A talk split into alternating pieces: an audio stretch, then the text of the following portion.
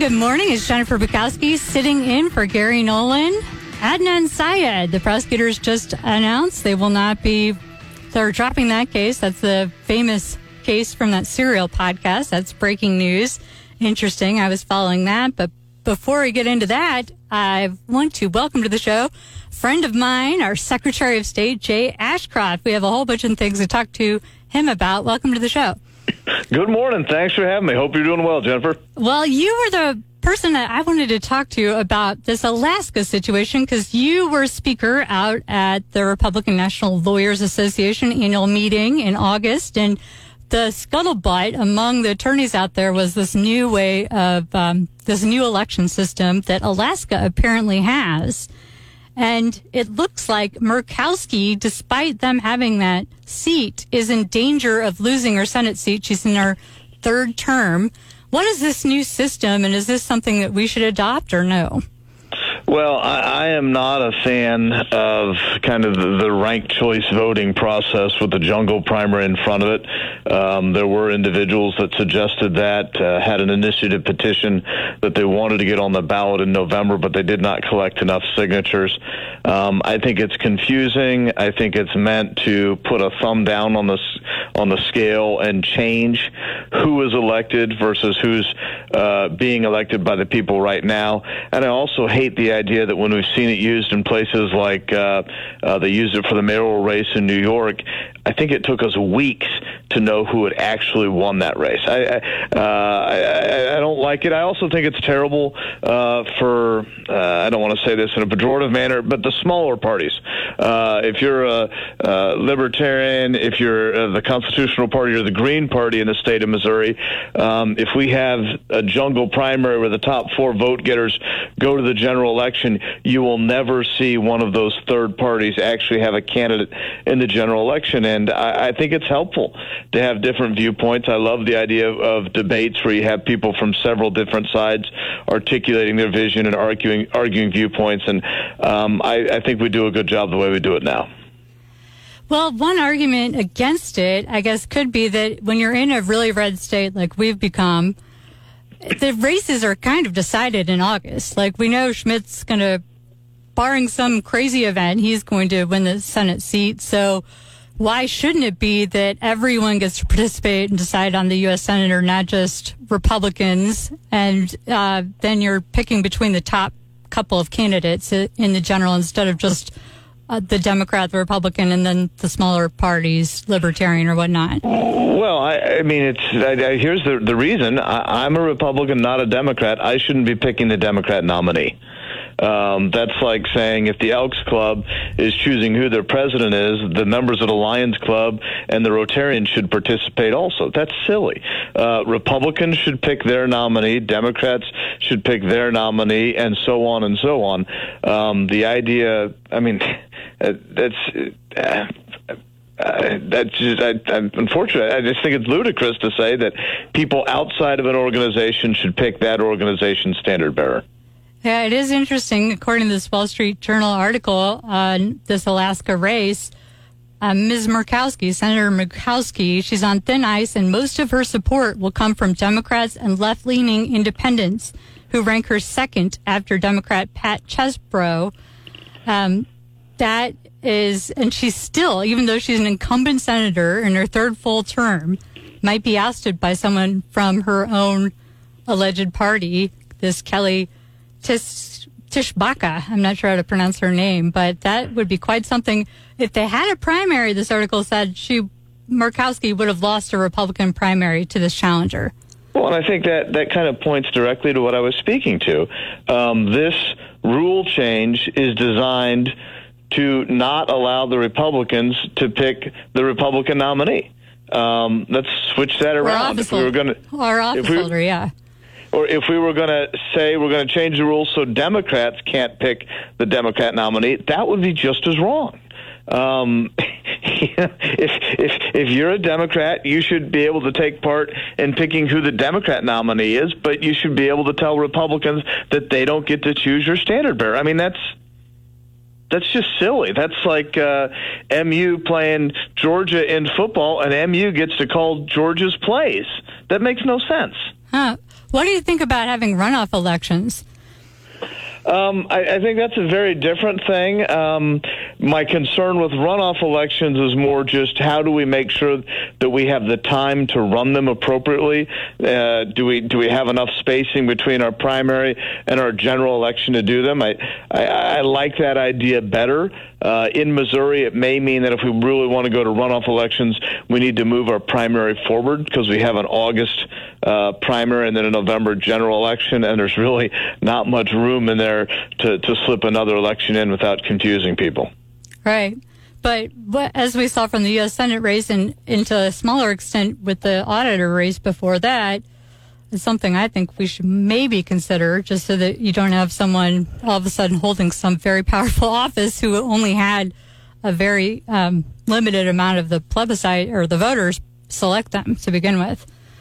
Yeah, I'm not against runoffs, although I think you can also make the argument that if someone wins it with a very small percentage, it's also because the other candidates weren't able to make a good enough presentation as to why they should be voted on. I mean, uh, if if you're running in a race, and I've lost before, and uh, the other person wins, it's you know part of the fault is on the person that lost for not being able to do a better job of show why they should win and and get people to vote for them.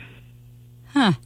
So you are uh, one of your many duties as Secretary of State is elections, and we've got one coming up. And I pulled up my sample ballot on the Boone County Clerk's Good Office for website. you. Everyone should get a sample ballot.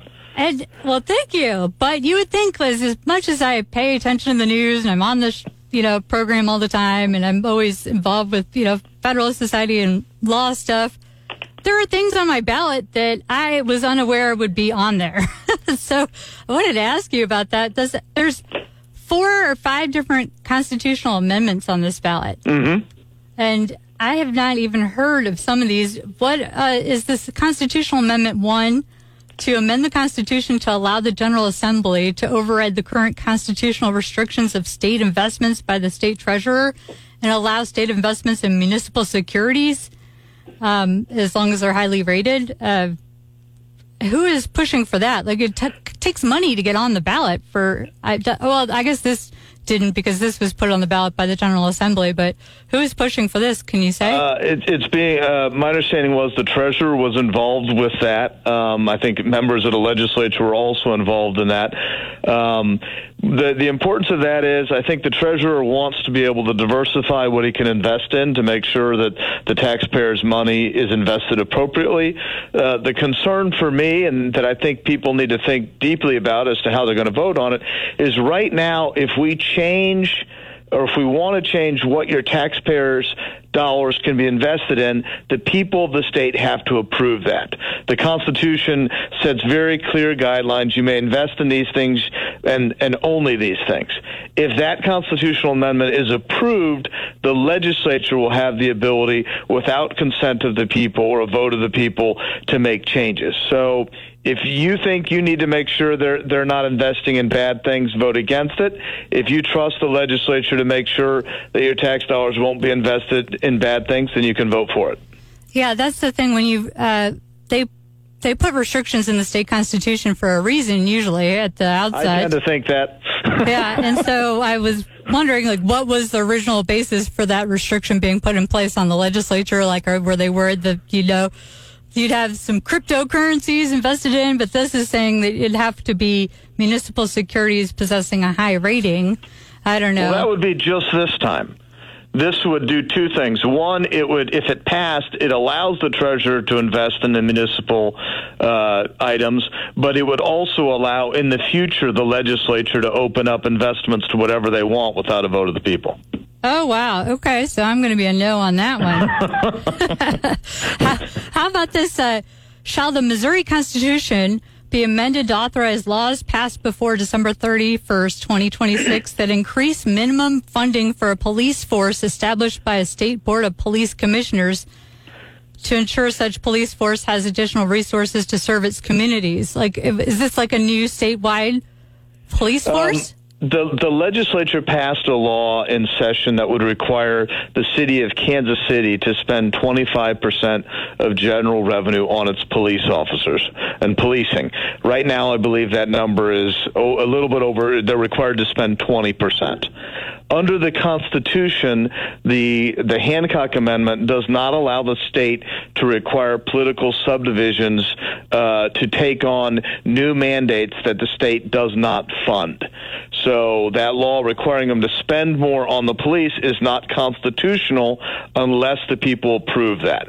So if the people of the state vote in the affirmative to allow that law to go into effect, then the Kansas City will have to spend 25% of its revenue on the police. If they do not, they will be able to just spend the 20% that they're spending now. But I mean, just from the way it's described on my ballot, it doesn't look like it's just restricted to Kansas City.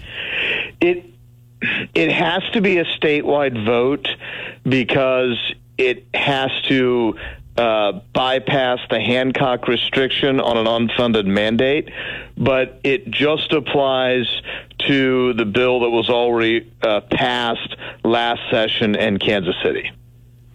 Okay, but the legislature couldn't just come up with more police forces established by a state board of police commissioners and then dictate how much is spent on them right? If they, they, did, they would have to go to the people once again to get approval to waive the Hancock Amendment. This that constitutional amendment will only and can only apply to the bill that was already passed for the Kansas City uh, police.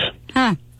Well, this is one area where I think our party is a little inconsistent because we believe in like local control. A little inconsistent? Yeah, or extremely. Like we believe in local control, but then we want to go ahead and do a statewide dictate to tell Kansas City how much of their money they should spend on their police. Or like when Columbia had their stupid plastic bag ban that they wanted to do, and the legislature wanted to pass a law to prevent that. Like, I, I at some point, you're going to have to like allow local control by local people, right? Uh, that's generally the hope, um, but I do think on a case by case basis there are times when such screwy things happen that an adult has to step in and say, "No, we're not going to do that." Huh. Yep. Well, that's what when when Daddy Joe Biden, you know, he wants he needs to step in and tell us how to do our thing, and we get mad about that. I don't know. I I think uh, we should try to be uh, consistent in our principles sometimes, even if the results aren't always exactly what we'd like. But here's another amendment, okay? Shall the Missouri National Guard, currently under the Missouri Department of Public Safety, be its own department known as the Missouri Department of the National Guard? which shall be required to protect the constitutional rights and liberties of Missourians. What is going on with this? Secretary of State action? Right now, the Missouri National Guard is under the Department of Public Safety. This would put the National Guard as its own department. Um, I think it has a fiscal note, if I recall, of just over $100,000 on it. Um, I, I don't have strong feelings on this although I'm not sure what the need is for it. In which case, why spend the extra money? Uh, right. So I'll, I'll, I'll, be voting no on it.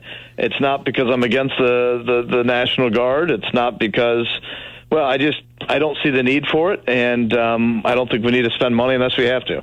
Right, and I'm against creating new government programs because they become very permanent. And I think you need to have one in, one out. Like if you're going to create a new department, where you're going to have to have all the kind of overhead people, like taking care of the books and everything. You're, you got to get rid of a department. That's how I feel about it. You know, we keep being in the habit of only adding departments all the time. Closest thing to eternal life on earth is uh, a new government program or department. yeah, that's for sure. And we have we've talked about this in Federalist Society events, of which you're a member, and I'm president of the local chapter. But this is a constitutional convention. Every 20 years, we get to decide whether or not to have a constitutional convention uh, before we have to go to break. What are your thoughts on this? You know, I uh, I'm not going to be voting for it. I think the the real thing to look at here is how the delegates to the Constitutional Convention would be selected. Mm-hmm. Um, and I guess what I would point to is if people thought that the Senate was a wonderfully running great machine here in Missouri in this earlier in this year, then maybe they would also believe that a constitutional convention would go well. Yeah, and the Constitutional Convention would be half Democrats, half Republicans. I just uh, I, I don't think it's the right way to go. I think uh, we we have too much stuff in our Constitution, and um, I'm just afraid that a convention like that would just grow government. Well, and apparently we might be adding five new things or four new things to our Constitution. There's uh, amendments one, uh, three, four, and five. What happened to two? Um, two didn't make it to the ballot. Ah, awesome. Well, um, thank you so much for shedding light on all of this. It's really helpful to us and for joining us on the Gary Nolan Show, Secretary of State Jay Ashcroft. Thanks for having me. Have a great day. You too. We have to take a quick break and we'll be back with the hodgepodge of things and then Kurt Schaefer at the bottom of the hour. So don't go away. You're listening to the Gary Nolan Show on the Zimmer Radio Network. And we're back on the Gary Nolan Show. This is Jennifer Bukowski sitting in. We just had a great conversation with Secretary of State Jay Ashcroft about the weird Alaska voting system that they've implemented, which is very heavily favors Democrats. When I was at that RNLA Republican National Lawyers Association conference, that was the big worry that this is this ranked choice stuff is just another very brilliant tool of the left to get their people into power in red states. And uh, it's quite remarkable that Murkowski might be unseated despite that. But if they had our voting system, she would have lost the Republican primary. So ranked choice voting, not uh, that is a very smart tool that the left is implementing all over the place to get their people into power. We have a caller on line one, Bill, who wants to talk about the constitutional amendments we discussed. Welcome to the show, Bill.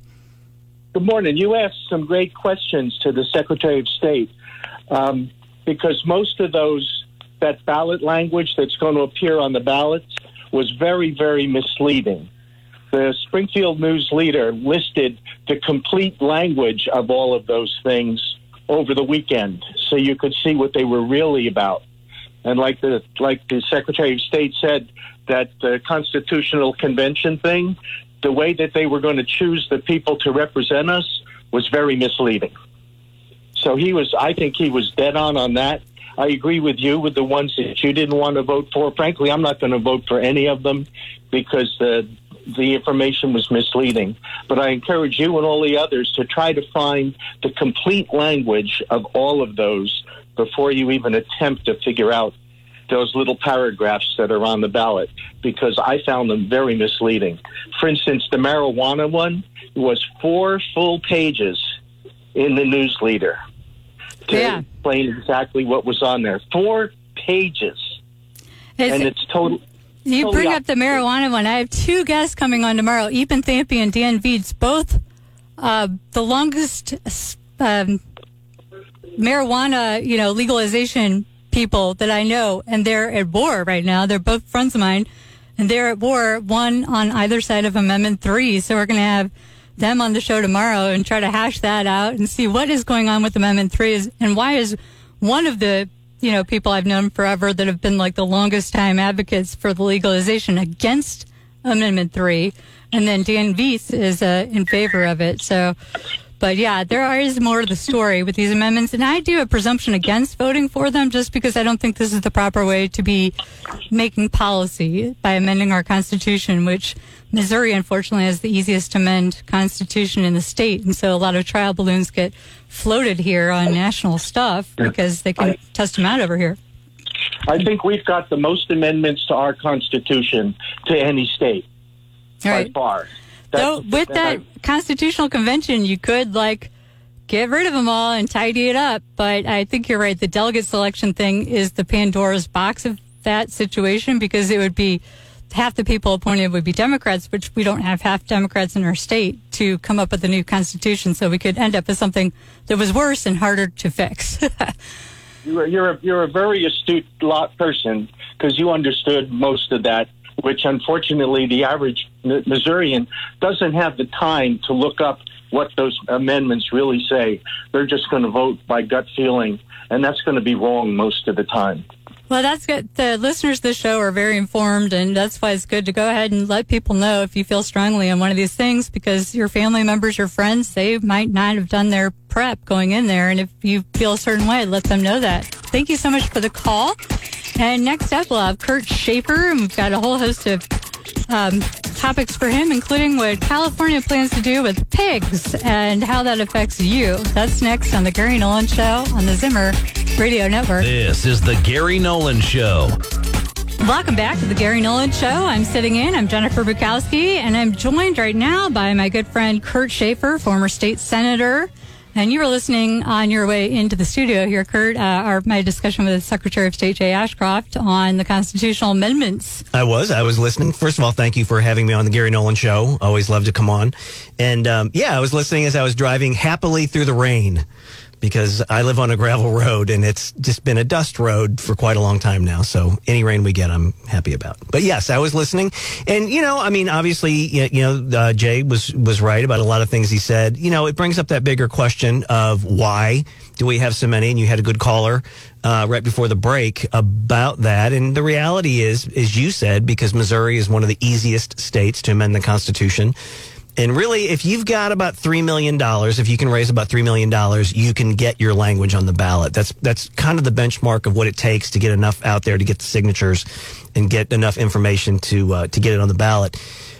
And then but, our legislature apparently just put stuff well, on the ballot for constitutional amendments. That's a couple of them this time around. So. I did that in 2014. I, I, put Amendment 5 on the ballot, which strengthened Article 1, Section 23 of the Missouri Constitution, which is Missouri's right uh, to keep and bear arms. And we added language, I think that passed at almost 70% across the state of Missouri. And that was language that added a lot of things that applied strict scrutiny to any case that deals with that issue and an effect of the right on someone, as well as protecting ammunition and ancillary things that go along with that right.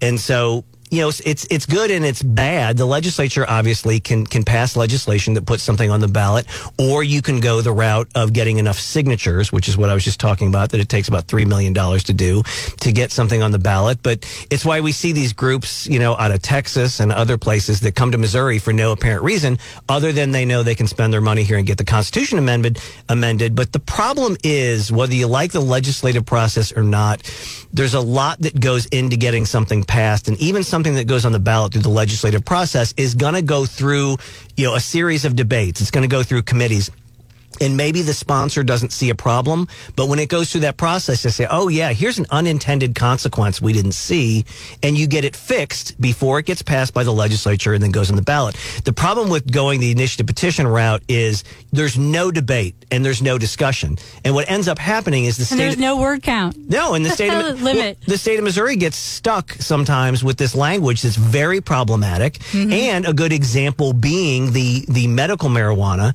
uh, licensing process, which was full of issues of uncertainty. The state didn't quite know how to implement it. Some people were happy with it, some people weren't. But I think a lot of those difficulties, had it gone through the legislature, would have been worked out. And they could be fixed. Sure, and well, they get fixed. At right. the next session, we have legislature every year. It's a, uh, I think it's a mistake to do everything by constitutional amendment. Well, by, by constitutional amendment, but remember, you can also go the initiative petition route to get a, a state law, a statute changed. But at least if you do but that, if you're going to spend all that money, well, why do something where the legislature just wipe it out? But easily? Least, well, they can wipe it out, or another way to look at it is they can fix it if there's a problem. But again, once something goes in the Constitution, the legislature can't fix it. And the only way you get a fix is for somebody else to raise another $3 million or more to get other language passed in the Constitution. It gets very I wonder Very how difficult. much lobbyists would be for your just to get them to do that through the normal process. Any kind of statute you want, it's got to be close to equivalent. It well, depends on what it is, I guess. The but. political consultants are usually the ones who like the ballot initiatives because it's not really lobbyists on the ballot initiatives for a change yeah. in the Constitution. Those are political consultants, and they they love those, and that's their business, and and I understand that, but it doesn't make for the best public policy. Yeah, follow the money. There's lots of uh, motivations for people wanting to go different routes to amend and change our laws. we do have a caller on the line. We played clips from that J.D. Vance debate with